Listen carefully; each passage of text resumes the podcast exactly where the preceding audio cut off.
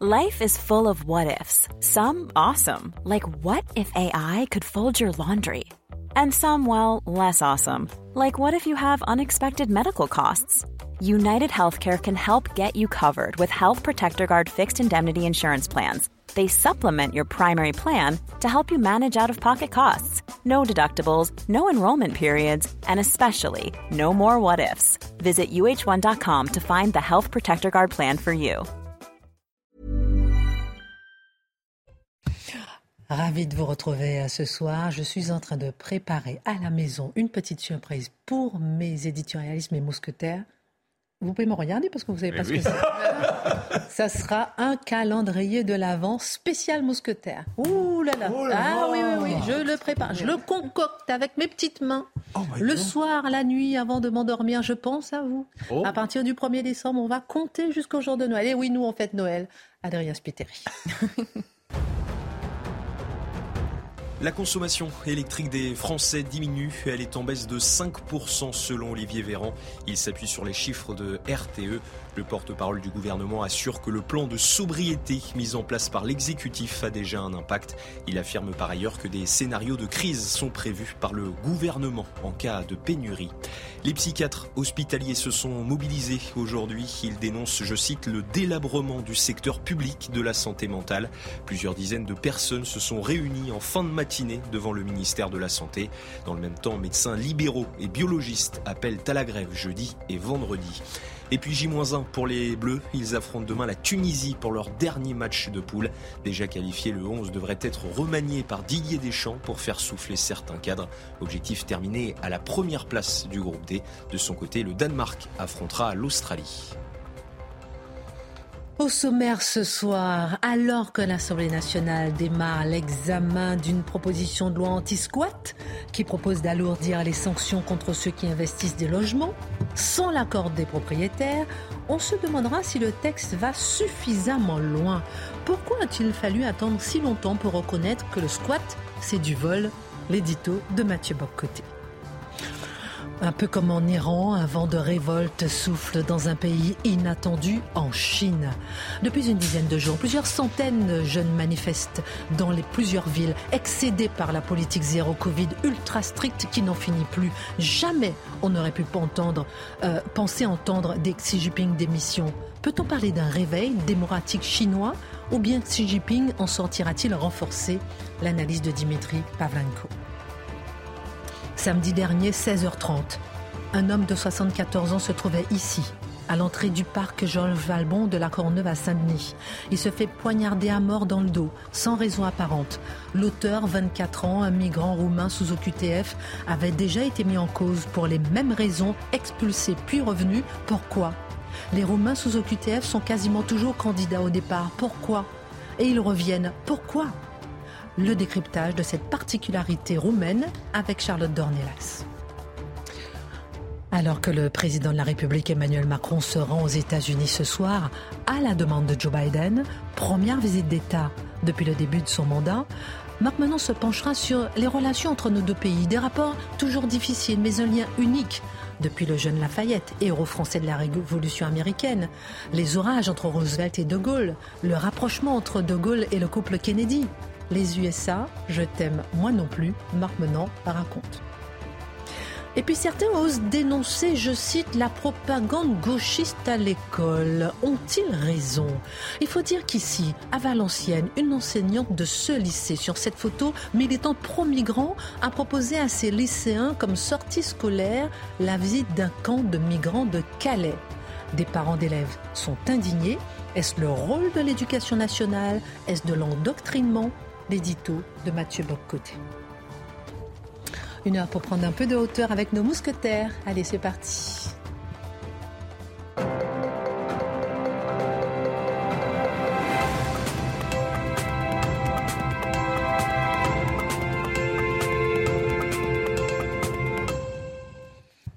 Alors, j'ai bien aimé vos têtes lorsque j'ai dit que je prépare un calendrier de l'Avent. Ah, oui, il n'y aura pas de marque, ça sera un calendrier de l'Avent intello. Donc, on va de l'avant. À votre niveau, on va de l'avant, on va toujours de l'avant. Les intellos mangent aussi. Hein. Alors j'ai pensé à du chocolat, mais je me suis dit que je ne veux, pas- je ne veux pas en faire prendre du poids. Oh mon Dieu, c'est quoi l'idée? Non j'en prends, j'en perds, j'en prends, j'en perds. Non, mais lui, il va pas manger de chocolat, lui. Mais je vais prendre sa part. Il mettra des petites graines de courge. Oui, des graines de courge, Non, voilà. Pas mal, pas mal. Bon, allez. Dans un instant, on va faire un tour de table avec vous euh, dans la deuxième partie parce que il y a des chiffres qui sont assez intéressants. Le Royaume-Uni a vu, au vu de derniers sondages, nous pousse au questionnement, puisque selon euh, l'Office national des statistiques, une proportion de la population qui se décrit comme chrétienne chute à 46% en baisse de 13 points. On va s'interroger un petit peu sur ce qui se passe au Royaume-Uni euh, dans un instant. Pour commencer, la question des squats revient en boucle dans l'actualité, et pour cause régulièrement surgit une histoire d'horreur où on voit un couple ou une personne découvrant euh, leur appartement squatté par des gens s'étant approprié de force leur propriété. Alors désormais, Renaissance et LR veulent agir avec une loi qui inverse, on va dire enfin, le rapport de force entre, contre les squatteurs et les propriétaires. Est-ce que, Mathieu Boccoté, cette loi sera celle qui permettra enfin, je le dis encore, de régler les problèmes. Et vous utilisez le mot le plus important, enfin. Parce qu'on a vu les législations s'accumuler. En fait, on est devant, je, je dirais, un cas qui, qui, qui caractérise vraiment l'originalité par la négative de la France dans son rapport au droit à la propriété. Je m'explique. Euh, on ne voit pas véritablement des scènes semblables ailleurs. La consécration du droit du squatteur, la dévalorisation du droit de propriété, le fait que le droit joue contre la justice en faisant en sorte qu'on peut s'emparer du bien de quelqu'un et c'est celui qui veut reprendre son bien qui est pénalisé. Ça, Dieu sait que j'aime la France, mais ça, de la France, je ne le comprends pas et lorsque je le comprends, je m'en désole. Alors, plusieurs se demandent, est-ce que c'est enfin le texte de loi qui va renverser la situation. Alors, soit dit en passant, il y a, je pense que c'était août 2020, si je ne me trompe pas, il y a déjà eu euh, un, projet de loi qui était censé corriger la situation. Ce n'est pas arrivé, il était incomplet, une partie a été retoquée par le Conseil constitutionnel, donc il a fallu reprendre le travail pour être capable d'élaborer une législation qui ne se contentera pas d'améliorer timidement la situation des propriétaires qui se font voler leurs biens par des voleurs qui croient qu'ils ont le droit d'aller dormir et d'aller s'installer dans une propriété qui n'est pas la leur. Non, mais c'est quand même particulier. Imaginez que je m'installe chez vous. Hein, vous avez un appartement, je, m'installe chez vous sans vous demander la permission. Puis ensuite, quand vous voulez revenir chez vous, je vous dis vous n'êtes plus chez vous, dégagez. Et vous payez l'électricité, ah, etc. Et, vous gagnez à tous les... Et je saccage tout et ensuite, c'est vous qui devez payer après.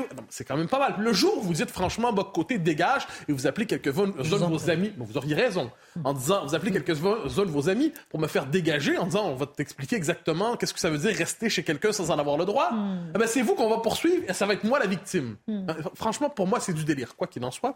Au-delà de cet éditorial dans l'éditorial. euh, donc là, il y a cette idée qu'il faut faire une loi plus musclée, une loi qui va clairement renverser le rapport de force, ou l'établir, si vous préférez, à l'avantage des propriétaires. Alors, je donne quelques-unes des mesures. On va tripler, par exemple, euh, les, la part de l'amende. Euh, on va tripler les sanctions, en fait, globalement. Résumons ça ici. À l'endroit des squatteurs, on veut aussi soutenir les propriétaires qui se font ainsi voler, qui se font ainsi squatter. On veut aussi soutenir, soit dit en passant, les propriétaires qui, lorsqu'ils sont dans une démarche pour récupérer leurs biens d'une manière ou de l'autre, on cherche à les soutenir pour faire en sorte qu'ils ne soient pas pris dans cette espèce de traumatisme. Parce que j'y reviens, il y a quand même une dimension traumatique à travers ça. Ces histoires qui nous viennent, on voit depuis six mois, depuis un an, depuis deux ans, des gens qui ne sont pas des immenses fortunes, soit dit en passant. Ils ne sont pas en train de se faire squatter leur 28e appartement. Ils s'étaient acheté un bien, probablement pour leur retraite, pour, leurs enfants, une possibilité, d'investissement. Ils se, sont fait déposséder. Alors, ces histoires-là reviennent. Et pourquoi j'en parle avec autant, je dirais, de, de colère, si je peux me permettre? C'est qu'on est vraiment dans un cas qui heurte à la fois le sens commun, et j'ajouterais le droit naturel et j'ajouterais tout simplement l'idée même de la justice. C'est-à-dire le droit de propriété, j'y reviendrai, n'est pas un droit parmi d'autres, c'est un droit fondateur. Et ce que l'on voit, c'est que le droit en ce moment en France, le droit joue contre la justice, le droit euh, ne joue pas sa fonction, en fait, joue le contraire de sa fonction naturelle en favorisant ceux qui ne respectent pas les règles élémentaires de la décence commune. Alors, portrait des forces politiques autour de tout cela, au-delà de mes enthousiasmes anti-squat, euh, globalement, on peut dire que la, Macronie euh, porte le projet. je ne veux pas perdre le nom du député, Guillaume Casbarian, de Renaissance. bravo, monsieur. qui a des alliés chez LR et qu'il y a des alliés aussi au Rassemblement national. Donc on pourrait dire qu'il y a le bloc de l'ordre dans les circonstances qui décide de se faire entendre.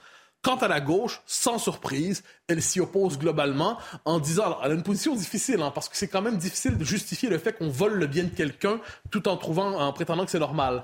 Mais elle nous dit, en fait, euh, sous prétexte de défendre les propriétaires, d'en finir avec les squats abusifs, parce qu'apparemment certains ne le seraient pas, euh, il y a cette idée qu'il faut, euh, on risque de criminaliser les mal logés, de pénaliser les malheureux. Autrement dit, croyant frapper les squatteurs, en fait, on frapperait les, les foyers fragilisés.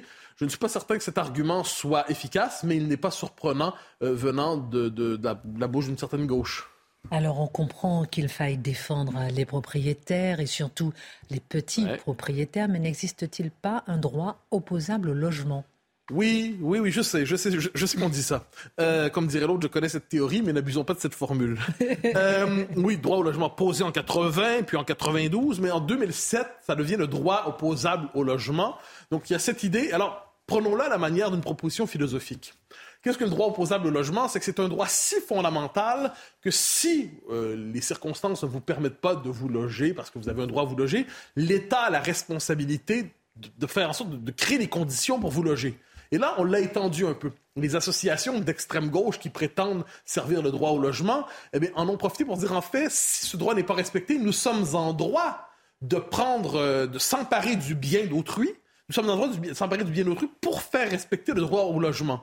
Donc, c'est comme si les, associations d'extrême gauche qui prétendent servir les squatteurs, euh, parce que, soit dit en passant, il y a des associations derrière ça. Hein. C'est rarement, euh, un squat, c'est rarement une famille individuelle qui arrive quelque part et qui dit, tiens, je vais m'emparer de cette maison, mais elle est disponible, pourquoi ne le ferais-je pas? Non. Il y a quand même des groupes qui portent ça avec l'étendard de la générosité, de la justice toujours. Hein. On, cache les, on cache les opérations les plus mauvaises avec les sentiments les meilleurs.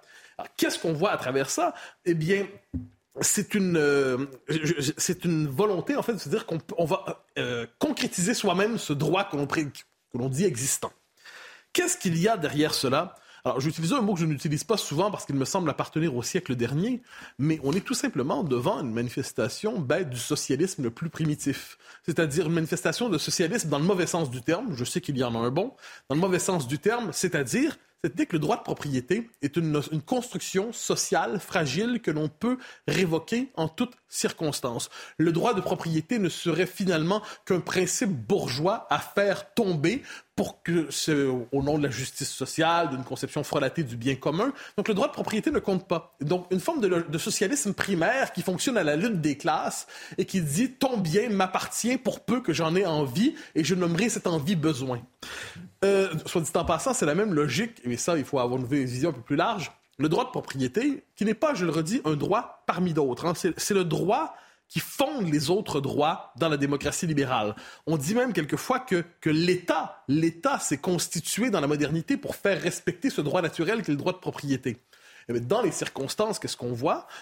on, a cette idée que qui s'applique à d'autres domaines, euh, des, spoliations fiscales abusives, au fait que l'État se permette de multiplier sans cesse des restrictions sur les propriétés des uns et des autres quand vient le temps de transmettre son patrimoine et ainsi de suite, on dirait que les attaques contre le principe même de la propriété se multiplient. Et je ne suis pas un libertarien de tempérament, je ne suis pas un ultralibéral, je constate simplement que lorsqu'on se permet de piétiner ainsi, sans gêne, le droit de propriété, eh d'un côté de la chaîne, il y a l'État qui se permet de tout prendre au moment où il le veut, puis à l'autre bout de la chaîne, il y a le squatteur qui se permet de s'emparer d'un bien parce qu'on lui a dit que finalement on pouvait s'emparer de tout ce qu'on voulait. Bon, alors je reviens sur, euh, sur la gauche là-dessus, ce qui me semble assez important. Elle nous dit misère sociale, misère sociale, misère sociale. Qu'on se comprenne bien, il y a une situation particulière dans les, parmi les squats une situation particulière dont on doit tenir compte. C'est celle de ceux qu'on appelle les, locataires qui ont des loyers impayés. Mhm. C'est pas la même chose. On parle pas ici des gens qui sont emparés d'une propriété.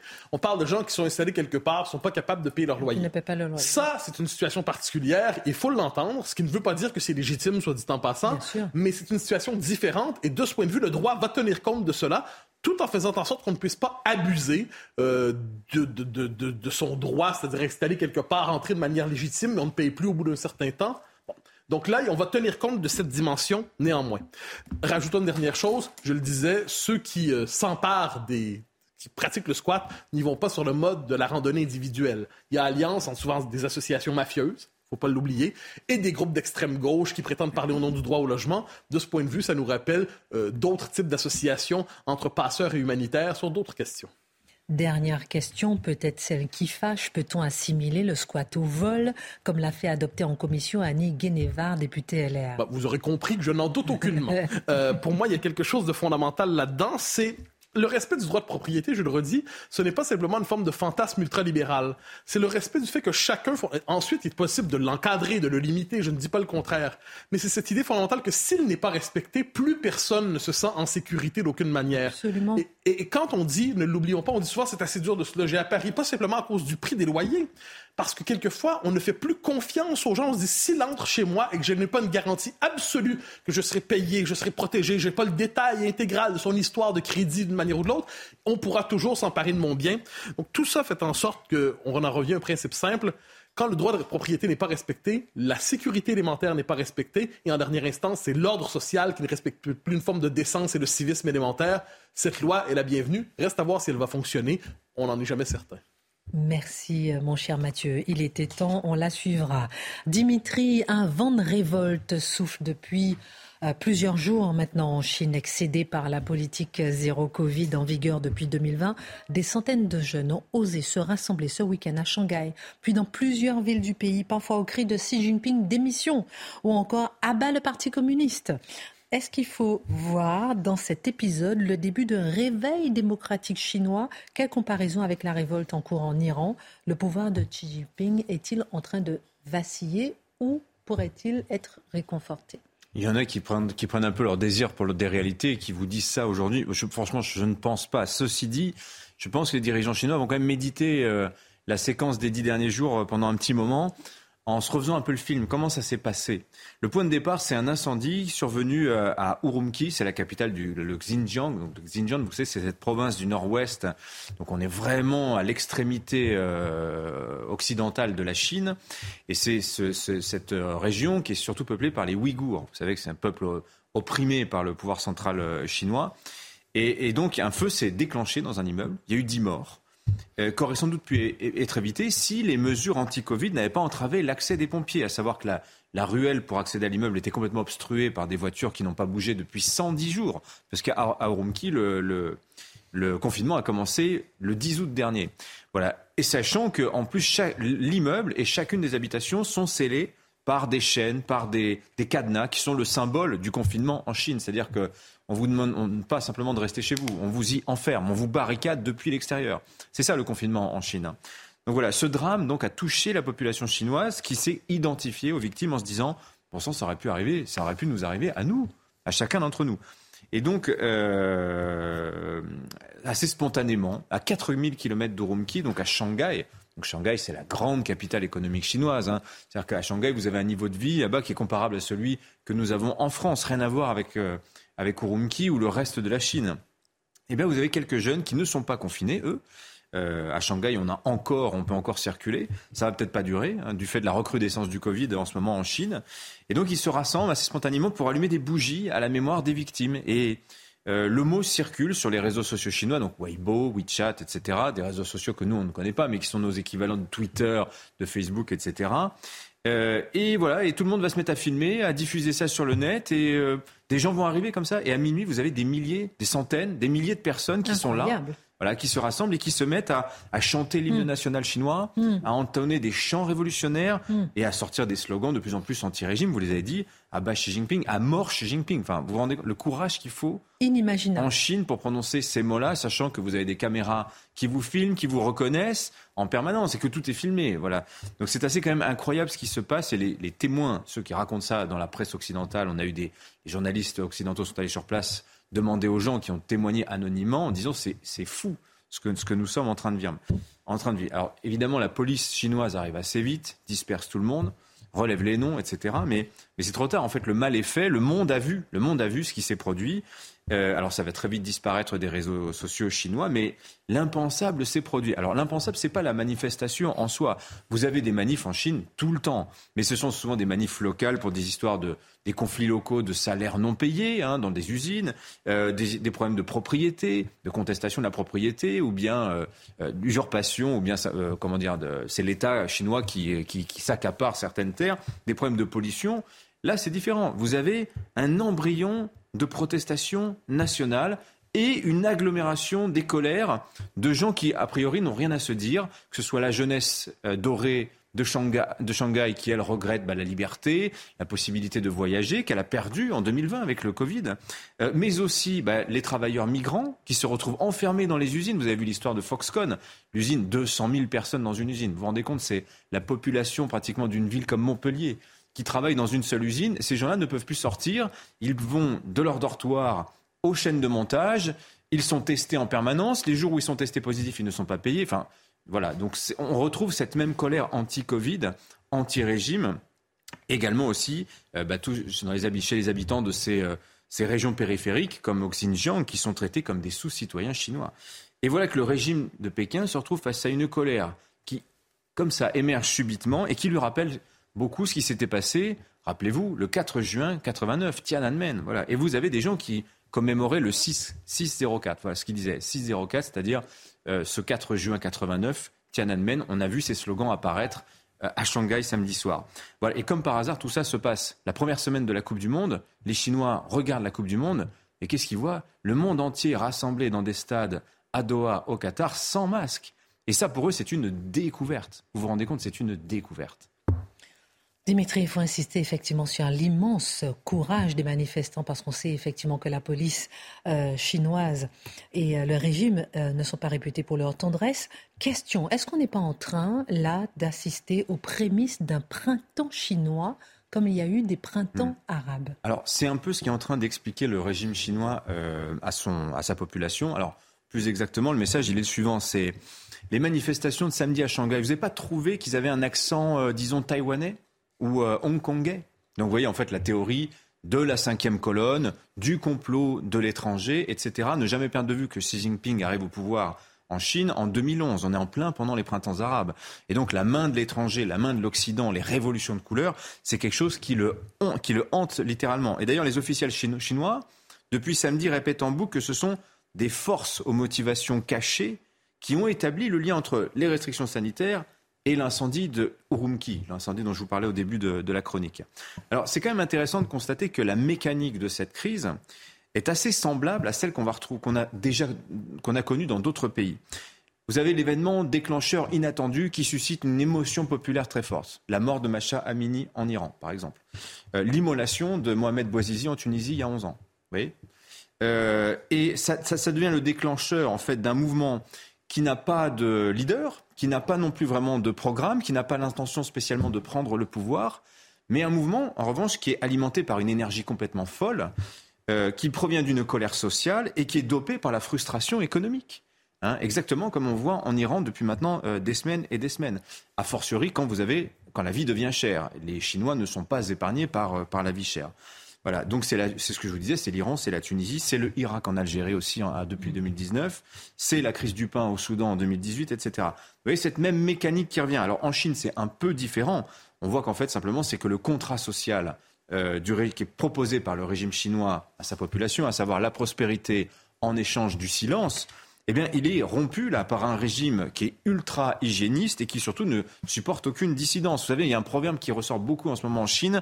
C'est une phrase qui est attribuée à Mao Tse-tung et qui disait acceptez les critiques, le ciel ne s'effondrera pas. Xi Jinping et le régime chinois n'apprécient pas, comment dire, ne tolèrent pas beaucoup euh, la critique. Et les seuls qui soutiennent aujourd'hui la politique zéro Covid, bah, ce sont les personnes âgées et ce sont les populations rurales en fait. Hein. Euh, et d'ailleurs, il y a eu des signes précurseurs. Juste avant le congrès du Parti communiste chinois qui a vu Xi Jinping reconduit pour un troisième mandat, un homme avait eu ce courage fou de mettre, on voit ça en France aussi, une banderole sur l'un des périphériques de Pékin. Il y avait écrit sur la banderole Pas de test PCR, nous voulons manger. Pas de confinement, nous voulons être libres. Pas de révolution culturelle, nous voulons des réformes, destituer le dictateur Xi Jinping. C'est exactement ce qu'on a entendu, vu et lu à Shanghai, où en symbole de tout cela, on brandissait, vous l'avez vu, c'est des feuilles blanches, qui étaient à la fois un double symbole, c'était le symbole des revendications et le symbole de la censure, tout ça résumé dans une feuille A4 de papier blanc. Comment le régime chinois réagit-il à cette crise sociale sans précédent depuis 30 ans? Bah, Je dirais d'abord qu'il a sans doute commis une faute politique qui est inhérente à la concentration du pouvoir par Xi Jinping, à savoir que Xi Jinping s'est identifié à la politique zéro Covid.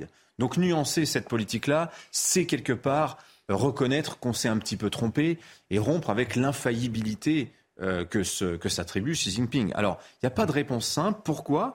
Parce que si le régime maintient la population chinoise sous l'étouffoir, avec des confinements autoritaires, dès que vous avez une bouffée de Covid, ce qui est le cas en ce moment, c'est la saison froide qui arrive, évidemment, le Covid reprend, euh, des forces, eh bien, vous risquez de nouveaux accès de colère, potentiellement de magnitude plus importante dans l'avenir, euh, sans parler de l'entrave que ça représente pour l'économie chinoise de garder à la maison des centaines de millions de Chinois, 400 millions actuellement là. Hein.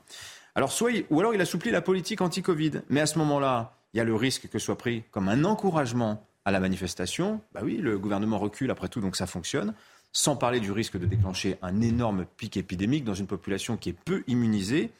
Euh, voilà, et donc la, crédibilité du régime est en jeu. Donc pour un régime qui est obsédé par la stabilité, Christine, vous voyez bien que en fait aucune des deux solutions n'est souhaitable. Qu'est-ce qui va se passer? Parce qu'ils ont commencé à faire de la répression, de la censure, de la propagande aussi et un peu de relâchement des mesures anti-Covid. Excellente analyse. On va marquer une pause et revenir dans un instant sur le Royaume-Uni. Comprendre est-ce que le Royaume-Uni est en train de perdre son identité culturelle? Alors, dans un instant, on va parler du Royaume-Uni, hein, qui, au vu des derniers sondages, nous pousse peut-être au questionnement. Euh, la population chrétienne en chute, euh, euh, et pas de religion arrive en deuxième place. les musulmans sont en augmentation, les hindous 1,7%. On va regarder tout ça dans le détail. Pour l'instant, la Minute Info, Adrien Spiteri. Un buste de Simone Veil à l'Assemblée nationale. Il a été inauguré aujourd'hui en sa mémoire. C'est entre ces murs que l'ex-ministre de la Santé avait défendu la loi relative à l'IVG en 1979. Après la cérémonie, l'œuvre a été installée dans le jardin des quatre colonnes. Elisabeth Borne appelle les Français au respect des gestes barrières face à ce qu'elle qualifie de nouvelle vague. La Première ministre s'est exprimée cet après-midi devant l'Assemblée nationale. Elle préconise notamment le port du masque dans les transports et au contact des personnes fragiles. Et puis le Mauna Loa en éruption à Hawaï, une première en près de 40 ans. Cette éruption provoque des nuages de fumée en altitude au-dessus de l'île américaine. Vous le voyez sur ces images. Elle ne menace pour l'heure pas les habitations, mais les autorités et experts appellent à la prudence. Le Mauna Loa est le plus gros volcan actif du monde. Nous avons appris encore une histoire abominable. Un homme de 74 ans tué à coups de couteau à l'entrée d'un parc public à la Courneuve, dans le dos, sans raison apparente. Le criminel ressortissant roumain, sous OQTF, éloigné, revenu. Comment comprendre une histoire pareille? Alors, euh, comprendre le, geste lui-même, ça, va être l'objet de l'enquête. Est-ce qu'il avait une raison pour le faire? Euh, ou pas. il est suspecté dans un autre, euh, une autre tentative de meurtre qui avait eu lieu la, veille, dans plusieurs atteintes, notamment à des personnes âgées, comme c'était le cas aujourd'hui. Et l'auteur, euh, qui a été interpellé hier, est un Roumain, en effet, de 24 ans, qui était non seulement sous EQTF, le profil de on a pris l'habitude de lire, mais il avait été éloigné euh, vers la Roumanie, donc euh, son pays, euh, à la fin de l'été dernier. Donc il est revenu, nous dit-on, à l'automne, évidemment, hein, entre, entre l'été et aujourd'hui. Et alors on se demande comment est-ce qu'il est possible qu'il soit revenu aussi vite. En réalité, c'est assez simple. C'est ça qui nous intéresse ce soir. C'est ça. C'est la Roumanie fait partie de l'Union européenne, mais ne fait pas partie de l'espace Schengen. en conséquence de quoi, vous avez des frontières intérieures, c'est-à-dire enfin des frontières extérieures en l'occurrence, mais donc entre l'Union européenne et la Roumanie, les frontières existent et donc les contrôles frontières existent, mais comme ils font partie de l'Union européenne, vous pouvez euh, aller dans les autres pays membres de l'Union européenne euh, avec non pas un visa, mais simplement une carte d'identité, même un passeport n'est pas nécessaire, une carte d'identité, vous pouvez séjourner dans ces pays-là, en l'occurrence la France, pendant trois mois euh, sans euh, visa particulier et euh, une prolongation est possible dans différentes conditions, notamment celle de pouvoir justifier d'un travail euh, en l'occurrence en France. Donc, ce qu'on comprend, c'est que vous pouvez être éloigné, mais le retour est assez simple dans la mesure où vous n'avez besoin que d'une carte d'identité. Mais euh, alors, je me suis intéressée à la place justement que prenaient euh, les ressortissants roumains dans ces affaires d'OQTF. Et alors, tous les acteurs de la procédure, aussi bien euh, les juges des libertés que ceux qui travaillent en CRA, que les policiers ou même les agents de préfecture, m'ont dit ah bah les Roumains c'est très simple, ils sont tous candidats au départ. C'est-à-dire qu'à partir du moment où vous les, euh, euh, vous, vous, les contrôlez ou ils sont sous OQTF, ils sont tous volontaires pour repartir. La raison est assez simple. Ça fait un voyage organisé et financé par la France vers le pays d'origine. Ça permet d'aller y passer un mois, de voir euh, pourquoi pas euh, euh, la famille ou les amis. Et le retour Bucarest-Paris, c'est 60 euros. Donc c'est n'est pas insurmontable. Et vous pouvez ainsi faire des allers-retours de manière plus simple que quand vous êtes extra-européen où il est quand même plus compliqué de rentrer dans l'Union européenne. En, allant un peu plus loin, je me suis rendu compte que non seulement c'était une réalité que tous décrivaient de manière assez simple, mais en plus ce sont des départs, ces fameux départs, ces fameux éloignements vers la Roumanie, qui faussent les statistiques déjà assez désastreuses sur les éloignements de manière générale en France. Alors là, je me suis procuré un document édité par la CIMAD, vous savez, cette association qui euh, est euh, notamment financée euh, par le contribuable français pour apporter une assistance juridique dans les centres de rétention administrative. Hein, c'est leur métier principal. Et la CIMAD édite un document dans certains CRA. Alors j'ai pris là, en l'occurrence, le CRA du Ménil-Amelot, qui est le plus gros CRA, celui qui est à Roissy en réalité, à côté de, de l'aéroport. Et c'est le plus gros CRA français. Et ils font un document tous les ans où ils, euh, expliquent tout ce qui s'est passé dans l'année, euh, les évolutions, les atteintes aux droits, etc. Et dans leurs statistiques, ils nous expliquent qu'en 2021, il y a 1786 personnes qui sont passées, qui ont été donc en rétention dans ce centre-là. La principale nationalité connue dans ce centre, c'est la nationalité roumaine. Et alors encore mieux, vous avez euh, donc donc sur ces 1786 personnes, vous en avez 221 qui sont roumains. En fait, pourquoi 221 C'est pas la majorité, euh, évidemment, mais simplement il y a beaucoup de personnes qui, euh, par la force des choses, n'ont pas de papier, ne donnent pas leur nationalité pour euh, ne pas être éloignés. Donc c'est la première nationalité connue. Elle est connue pourquoi? Parce qu'elle est assumée, parce que ce retour est dans la plupart des cas volontaire. Sur toutes ces personnes qui sont en rétention, vous en avez 50% qui sont libérés pour euh, soit des vices de procédure, soit la procédure n'est pas correcte, soit le droit empêche la poursuite de la rétention. Et vous avez 37 à 38% de personnes qui sont réellement éloignées.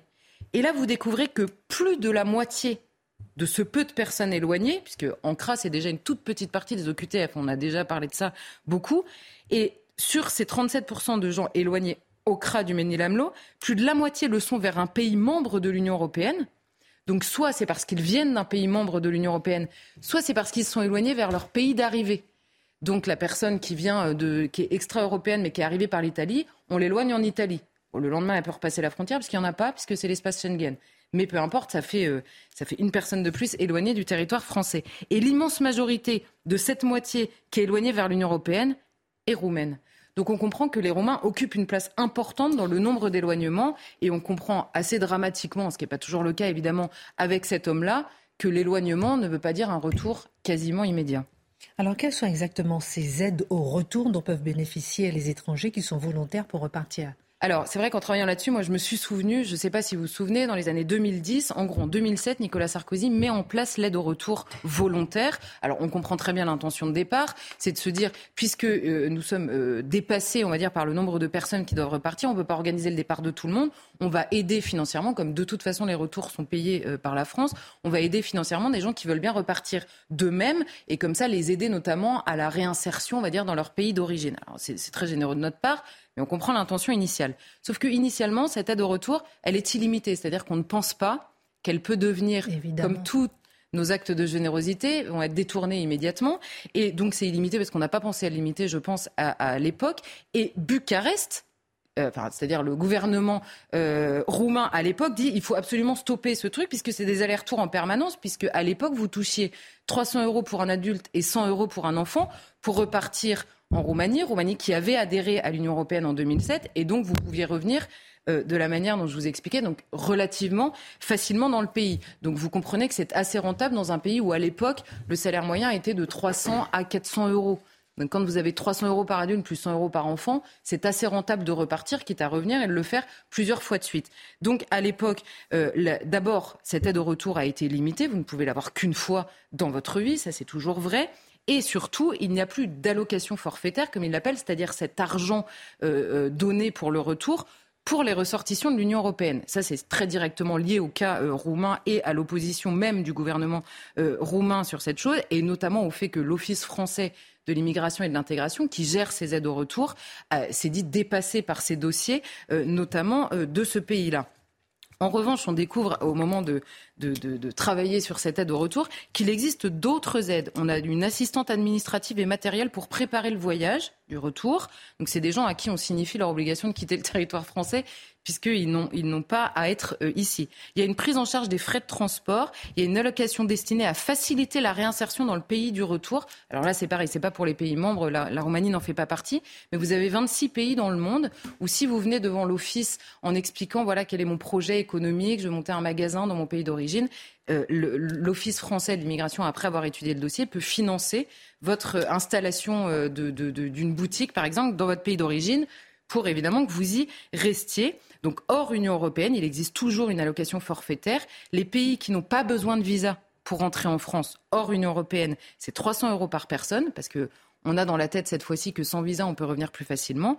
Et les pays autres, c'est-à-dire extra-européens, où vous avez besoin d'un visa pour revenir en France, c'est 650 euros par personne pour repartir dans son pays, pays dans lequel 650 euros représentent, déjà c'est une somme conséquente, mais il y a des pays dans lesquels c'est plus conséquent, c'est énorme. Euh, donc on comprend qu'il peut y avoir un intérêt, si le retour n'est pas insurmontable, retour en France notamment, de devenir volontaire et candidat à ce départ. Pour la Roumanie, je vous l'ai dit, il y a eu plusieurs adaptations en raison de, de cette situation. Reste que le voyage retour vers la Roumanie, lui, est financé par la France. On a récemment appris que la Commission européenne était favorable à une entrée de la Roumanie dans l'espace Schengen.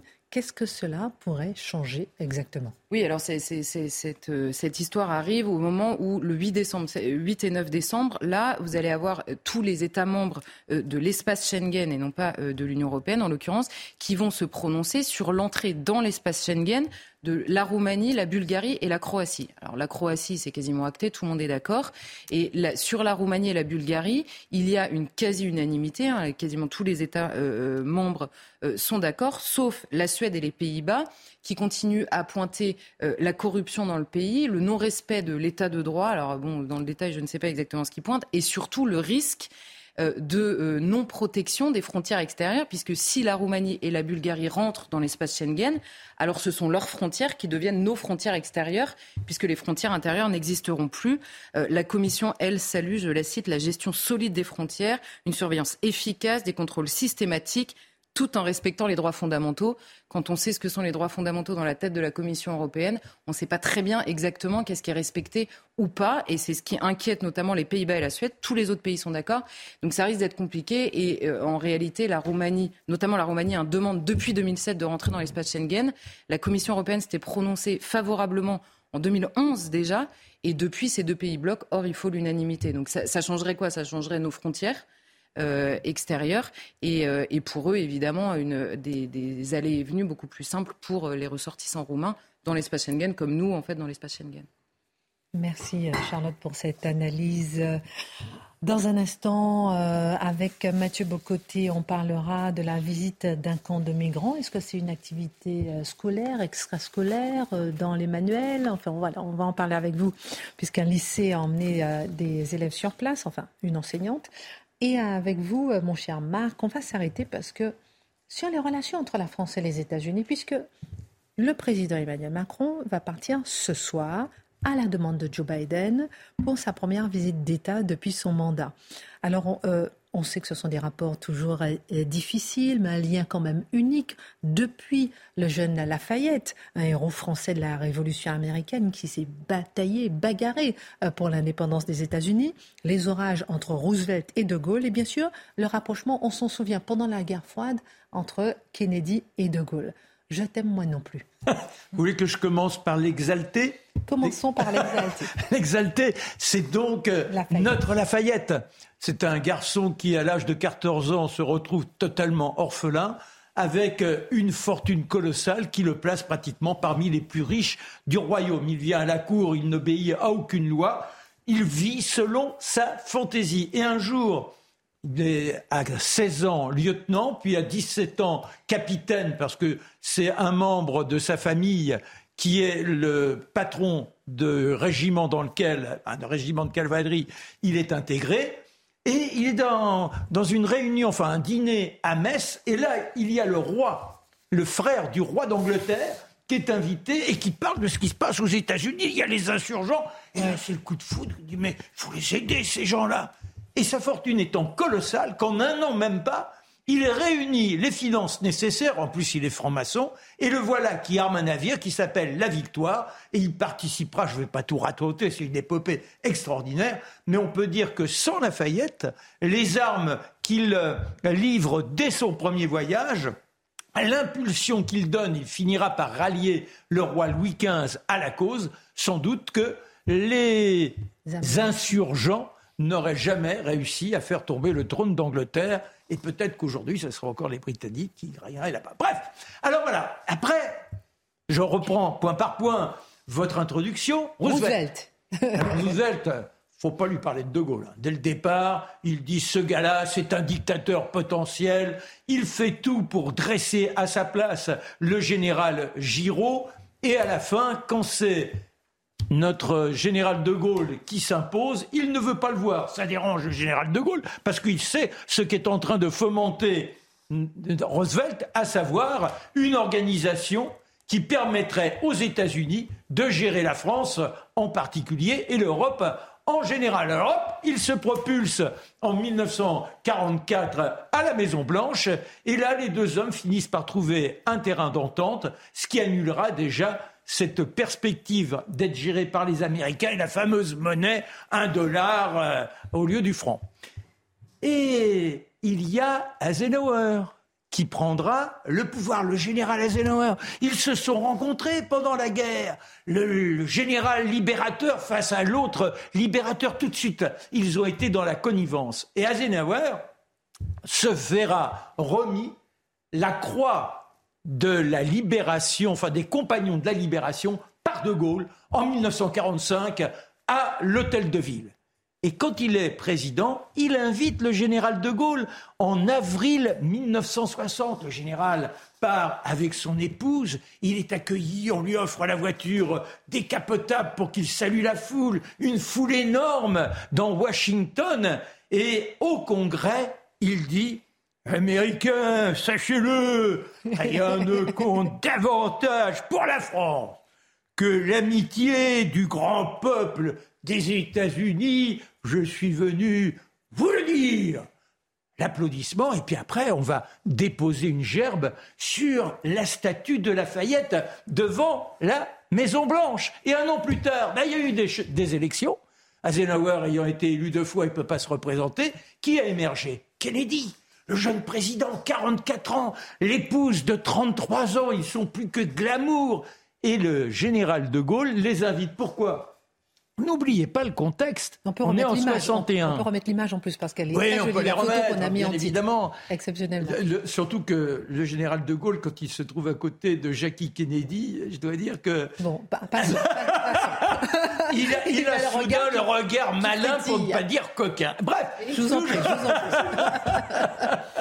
toujours est-il. Parlez-nous du fond. Oui, parlons du fond. Bah, c'est-à-dire qu'on est en pleine guerre froide mhm. et que le général de Gaulle ne veut plus entendre parler d'une protection potentielle nucléaire des États-Unis. Il a peur que l'obsession des États-Unis d'envahir économiquement le monde et de l'avoir sous son contrôle grâce aux États-Unis, il veut l'indépendance, tout en aidant euh, la terreur des communistes. Ça, ce sont les points qui les rassemblent. Et voilà une grande réception qui se prépare à l'Élysée. Malraux reçoit le couple, il fait visiter la Malmaison, il fait visiter le Grand Trianon. Le couple américain sera logé dans le château de Versailles. Il y a un premier déjeuner à l'Élysée, que 40 convives. Le général qui est là, qui de temps en temps, je vous dis, là, il est un peu malicieux sur Jackie Kennedy. Ben, vous êtes outré. Et pour autant, le sens de la dérision du président Kennedy. Quand il se présente devant la presse, il dit Permettez-moi d'avoir l'indécence de me présenter à vous. Je tiens à vous dire que je suis le type qui accompagne Jacqueline Kennedy. Ça montre l'impact. Et la presse s'embrase pour ce couple et une réception de plus de 1000 personnes est organisée à Versailles pour la première fois. La Galerie des Glaces voit jaillir la fée électricité, toute électricité. On a improvisé des cuisines pour 1000 convives. Vous voulez rêver un peu? Vous êtes invités. On est donc en ce mois, voilà, d'avril 1900. Pendant, que vous cherchez vos notes, ça non, non, non, non, mais je l'ai là. Ah, mais non, mais j'ai ma carte d'invitation. Ça fait penser à Emmanuel Macron qui a reçu euh, Vladimir Poutine. Oui, oui, oui. Alors, on a Timbal de Sol, Joinville. Cœur de filet du Charolais, Renaissance. Chaud-froid de volaille. Salade romaine à l'estragon. Parfait Viviane. Un petit Riesling de 10 ans. Et un château cheval blanc de 15 ans. Voilà comment ils sont reçus. Et il y aura plus de 7 heures de conversation entre l'un et l'autre. C'est un peu tendu car le président de la République française dit au président américain, nous aurons la bombe atomique, nous tenons indépendants, je veux une France forte. Voilà ce qui se trame en 1961. Il se rendra néanmoins aux funérailles de Kennedy deux ans plus tard après son assassinat. Je veux une France forte. On va rester euh, sur ces mots. Merci infiniment pour cette plongée dans l'histoire alors qu'Emmanuel Macron s'en va aux États-Unis. Petit tour de table, puisque le Royaume-Uni a vu, au vu des derniers sondages, nous pousse au questionnement. Selon l'Office national des statistiques, pour la première fois de son histoire, Mathieu, je commence par vous, moins de la moitié de la population, 46,2%, a déclaré être chrétien en Angleterre et Pays de Galles. Le nombre de personnes se déclarant musulmans a augmenté de 44% en 10 ans au Royaume-Uni. L'Angleterre compte désormais 81% de personnes blanches. On a voilà quelques chiffres ici. En quoi ça peut nous questionner? Je pense qu'il faut aussi ajouter, si je ne me trompe pas, les chiffres à Londres où la, population d'origine européenne, entre guillemets, est tombée autour des 30 Je n'ai pas le chiffre exact en tête. Exact. Donc, euh, qu'est-ce que ça voit? C'est que simplement, on est témoin de changement de population euh, qui avance, qui avance au Royaume-Uni. Alors, pour certains, c'est vécu sur le mode dédramatisé, c'est-à-dire... Euh, la créolisation ne dirais pas dans ces termes-là. On est les Britanniques. C'est pas les gens qui se mélangent autant que ça. Euh, on est plutôt dans une espèce de logique impériale. C'est-à-dire, autrefois, les peuples de nous étions, euh, il y avait l'Empire vers ces peuples, et aujourd'hui, il y a les peuples de l'Empire en Grande-Bretagne. Il n'en demeure pas moins qu'il y a une angoisse identitaire et migratoire au Royaume-Uni. Quand on se tourne vers le Brexit, on s'en souvient, parmi les déterminants électoraux qui ont poussé une bonne partie de la population vers le Brexit, il y avait la volonté de maîtriser une immigration qui, euh, qui transforme fondamentalement le paysage du pays. C'est un fait. Ensuite, certains diront ce changement de population est sans conséquence parce qu'il y a une continuité institutionnelle sous la figure du roi. D'autres répondront peut-être est-ce une vision un peu superficielle finalement de ce qui fait l'identité d'un pays. Ça vous inquiète ou pas, Charlotte? Ça fait méditer ou pas? Est-ce que le communautarisme euh, n'est pas en train de triompher? Bah, par la force des choses, c'est-à-dire qu'on découvre en fait deux mouvements euh, qui sont un peu euh, qui se font en même temps, on va dire. C'est à la fois la dévitalisation euh, de la culture euh, britannique initiale. Et pourquoi je dis dévitalisation, c'est que souvent, même ici, on parle tout le temps des racines chrétiennes de l'Europe. Et là, en l'occurrence, on pourrait parler des racines chrétiennes de la Grande-Bretagne, mais les racines, si il n'y a aucun lien entre les racines et la sève, les racines, euh, ce sont des racines coupées. Enfin, je veux dire, c'est, ça, ça, ne, ça ne fait plus vivre, en effet, l'identité du pays. Donc, on comprend qu'à partir du moment où ça ne fait plus vivre, les gens ne s'en revendiquent plus. Ça, c'est le premier mouvement de dévitalisation des cultures d'origine. Et ensuite, en effet, en revanche, on importe en grand nombre des cultures étrangères qui, elles, ne sont pas du tout dévitalisées et prennent donc la place euh, très naturellement. Donc, c'est, c'est, assez euh, logique. C'est inquiétant, en l'occurrence, pour la Grande-Bretagne. Je suis moins inquiète que pour la France. Bah, moi, je crois que les chiffres montrent une chose. D'abord, c'est euh, que le mouvement de déchristianisation que nous connaissons en France depuis maintenant un demi-siècle et qui est très avancé. Enfin, il faut relire le livre de Jérôme Fourquet, L'archipel français. Le premier chapitre ne parle que de ça. Et il vous dit, on ne soupèse pas encore toutes les conséquences que ça va avoir. Donc on voit ça déjà dans ces chiffres. Et je note qu'il n'y a pas de, de, de il y a pas de statistiques de désindouisation ou de démusulmanisation. Donc euh, c'est vraiment propre en fait à la, à la, à la culture chrétienne euh, britannique euh, en l'occurrence alors c'est vrai qu'il y a ce paravent un peu de la monarchie qui donne l'impression d'une grande communauté nationale où il est chef de l'Église, etc. Mais on voit que ça, c'est en train de se, un peu de se diluer. Euh, voilà. Après, je pense qu'il y a d'autres euh, statistiques qui sont très intéressantes à propos du Royaume-Uni pour montrer que c'est un, c'est un pays, c'est un royaume qui va extrêmement mal qui va extrêmement mal. Je n'aimerais pas être britannique aujourd'hui. Mm. Quand on voit les, les conséquences, l'appauvrissement, mm. la paupérisation des Britanniques, ce qu'ils revivent aujourd'hui, pour les, pour les, je pense les, les Britanniques un peu âgés, ceux qui ont 60, 70 ans, et même euh, les Français hein, qui, qui, nous regardent et qui ont connu cette époque-là, euh, doivent se souvenir que dans les années 70, le Royaume-Uni, ça n'allait pas du, du, tout. Le FMI intervenait pour aider les Britanniques. Ce qui m'intéresse surtout, Alors, mon cher Dimitri, oui, oui, c'est est-ce qu'il y a un lien entre identitaire, oui, ouais. identité culturelle. Est-ce qu'il y a un lien peut-être entre la perte d'identité culturelle éventuelle et justement cette situation sociale que vous décrivez? Et ensuite, Marc. Je pense que c'est un facteur aggravant dans les deux cas. C'est-à-dire que la crise sociale, économique aggrave potentiellement les conflits sur le registre identitaire et rend la crise identitaire d'autant plus aiguë. L'impression qu'effectivement le royaume va mal, que le royaume est en voie de déclassement. Et je pense que c'est la conjonction des crises euh, eh bien, se traduit par une grande angoisse quand même chez, chez nos voisins britanniques. La déchristianisation n'était pas l'appel un changement de culture. Au départ, c'était simplement permettre à tout à chacun d'exister en dehors d'une puissance de la religion. C'est toute la bataille du 19e siècle qui conduit théoriquement à une laïcité, mais une laïcité non pas interprétée, pas une laïcité qui devient synonyme de multiculturalisme, une laïcité où on prie, on est dans sa foi intérieure, mais en revanche, on se rencontre sans aucune distinction qui permette de vous catégoriser sur le plan de la religion. Et là, le grand drame, c'est qu'on ne fait que favoriser, donc à la limite que des gens disent je ne suis plus chrétien.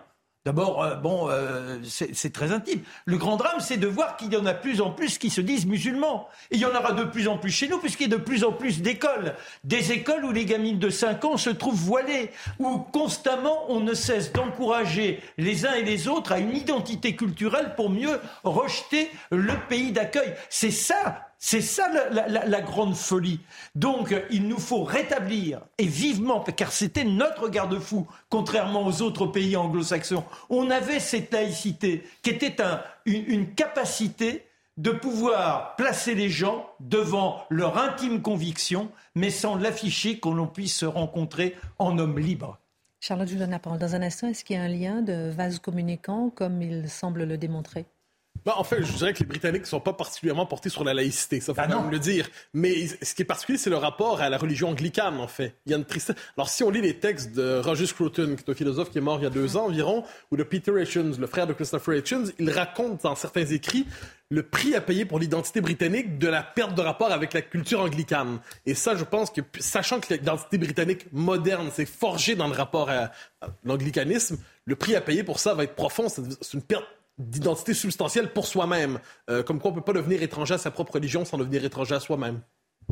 Oui, mais c'est la, fameuse dévitalisation, Mathieu le dit mieux que moi. Mais, non, mais la, la question de la laïcité, ce serait vrai d'ailleurs de tout ce qu'on appelle aujourd'hui nos valeurs ou nos principes et qui fondent euh, la modernité, c'est-à-dire l'identité alternative à, à, la chrétienté et non pas à la question de la foi, à la chrétienté. Cette identité alternative qu'on a voulu euh, installer repose sur les droits individuels et leurs revendications possibles. Et le problème, c'est que ça dépasse de loin la question religieuse. C'est-à-dire que quand votre identité est de mettre en valeur, par le biais de ce qu'on appelle la tolérance, les identités venues d'ailleurs, bah vous finissez par vous-même ne plus savoir qui vous êtes, sinon en vous définissant par rapport aux autres qui, eux, savent très bien qui ils sont. Donc au bout d'un moment, oui, vous finissez par, euh, par vous dévitaliser, je ne sais pas. Oui, mais sauf que là, vous violez le principe de laïcité. Mais on est en Grande-Bretagne, ça n'existe pas. De non, non, non, non, mais je parle en France. Je parle en France. Ben non, mais c'est pour ça qu'ils ne comprennent pas. Les Américains ne nous comprennent la pas. Un Et il y, a un autre, il y a un autre élément qui vient attiser cette sensation-là, c'est effectivement cette contagion du wokisme où l'indigénisme ne cesse de gagner. C'est-à-dire qu'il y a deux phénomènes qui, qui s'épousent le désir d'afficher une foi musulmane et l'indigénisme, la revanche contre le salopard de colons qui nous avait envahis. En oubliant d'ailleurs que quand il y a eu une laïcisation, c'était pour essayer d'offrir aux uns et aux autres la capacité à échapper au joug qui les tenait, et ce n'était pas le désir de les conquérir. Dernier mot, 10 secondes. mais simplement, la laïcité en France, qui était agressive initialement contre la chrétienté, a été installée précisément enfin contre initialement la chrétienté qui elle-même la reconnaissait. Là, on a affaire à d'autres cultures et religions qui ne, qui ne conçoivent même pas l'existence de la laïcité, non pas sur les personnes, mais initialement dans la séparation même des pouvoirs. Donc on parle des langues étrangères en fait. À suivre en tout cas. Dernière partie. On apprenait hier que Sophie Gigot, une enseignante d'un lycée de Valenciennes, organisait une sortie scolaire dans un camp de migrants de Calais. Elle-même est une militante pro-migrants. Faut-il Mathieu, voir dans une telle sortie un exemple de ce que certains appelleraient la propagande gauchiste à l'école. Oui, bien évidemment. Alors, on doit se rappeler une chose de base, c'est-à-dire l'école devrait transmettre savoir, culture, connaissance. Il faut, toujours se rappeler ça d'abord et avant tout. Et ce qu'on constate, c'est que ce n'est pas le cas. Et dans cette organisation d'une rencontre sur le mode à prétention humanitaire, on est en fait dans un cadre de propagande où on prétend forger la conscience des étudiants, des élèves devant euh, la, misère prêtée aux migrants en disant vous, vous, allez aller dans ce camp, vous allez en ressortir transformé d'humanité, délivré probablement de vos réflexes et de vos préjugés supposément xénophobes. On apprend, soit dit en passant, ça nous vient du réseau lancé par Zemmour, hein, cette, cette histoire-là. C'est le réseau Vigilance lancé par Zemmour pour voir quelle est la propagande scolaire, la propagande idéologique à l'école? Comme quoi, c'est pas inintéressant. Beaucoup de euh, mais, mais alors, une chose, j'ajoute une chose qui n'est pas un détail. Euh, elle veut organiser une exposition. À ce qu'on en comprend des photos qui auront été prises là. Donc, il y aura l'esthétisation ensuite du côté, euh, sur le mode de l'œuvre d'art, de ce qu'on aura vu dans le camp. Et comment ne pas faire le lien, soit dit en passant, avec euh, l'invitation de Cédric Héroux tout récemment dans un lycée en Vendée où il s'agissait de faire une propagande pro-migration massive en Vendée. Et eh bien, cette fois-là, sur une autre, dans une autre manière, c'est la même histoire qui se raconte. Euh, la minute info, ensuite je vous demanderai, est-ce que pour vous c'est un cas isolé, un cas symptomatique? Euh, Dernier mot dans un instant. La minute info. Caroline Cailleux, suspectée de fraude fiscale, la haute autorité pour la transparence de la vie publique a saisi la justice, suspectant une évaluation mensongère de son patrimoine. L'ancienne ministre déléguée aux collectivités territoriales est soupçonnée d'avoir minoré la valeur de ses biens de près de 4 millions d'euros. L'Allemagne va fournir plus de 350 générateurs à l'Ukraine. Les infrastructures énergétiques du pays ont été en partie détruites par des frappes russes et le chancelier allemand Olaf Scholz réaffirme le soutien de l'Allemagne à l'Ukraine, y compris dans le domaine de la défense aérienne et de la reconstruction à long terme. Enfin, la Coupe du monde de football au Qatar et le spectateur qui a interrompu le match Portugal-Uruguay hier soir en brandissant un drapeau arc-en-ciel a été relâché. Si la FIFA a retiré sa carte d'accès au stade du mondial, aucune autre mesure ne semble avoir été prise contre ce supporter italien. C'était Mathieu Devez. Alors, euh, donc vous ne voyez pas, vous, un cas isolé ou bien vous voyez un cas symptomatique? Qu'est-ce que vous voyez justement dans Ça, correspond globalement à l'idéologie dominante dans une partie de l'éducation nationale. Et là, je vais faire plaisir à Marc de manière inattendue. Je pense que ça nous oblige à poser autrement la question de la laïcité. Hein? De quelle manière? La laïcité avait pour vocation, à bien des égards, de séparer religion et politique et de protéger l'école de la sanctuariser par rapport à l'influence des religions.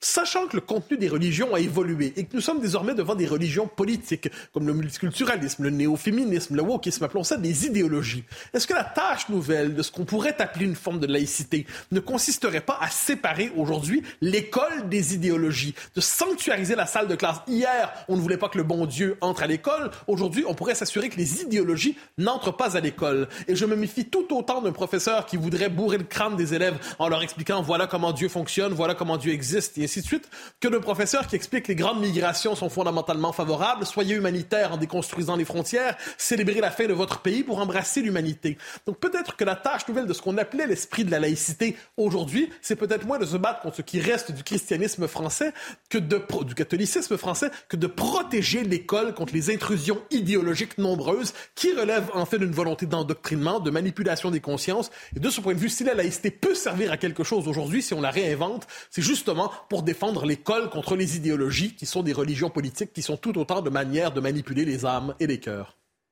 Et on peut déjà commencer par apprendre à l'école. Ah, si à l'école on pouvait lire, écrire, penser, compter, être à peu près intelligent, culture générale, ce serait pas mal. Mais ça, c'est un vaste programme, comme aurait dit le général.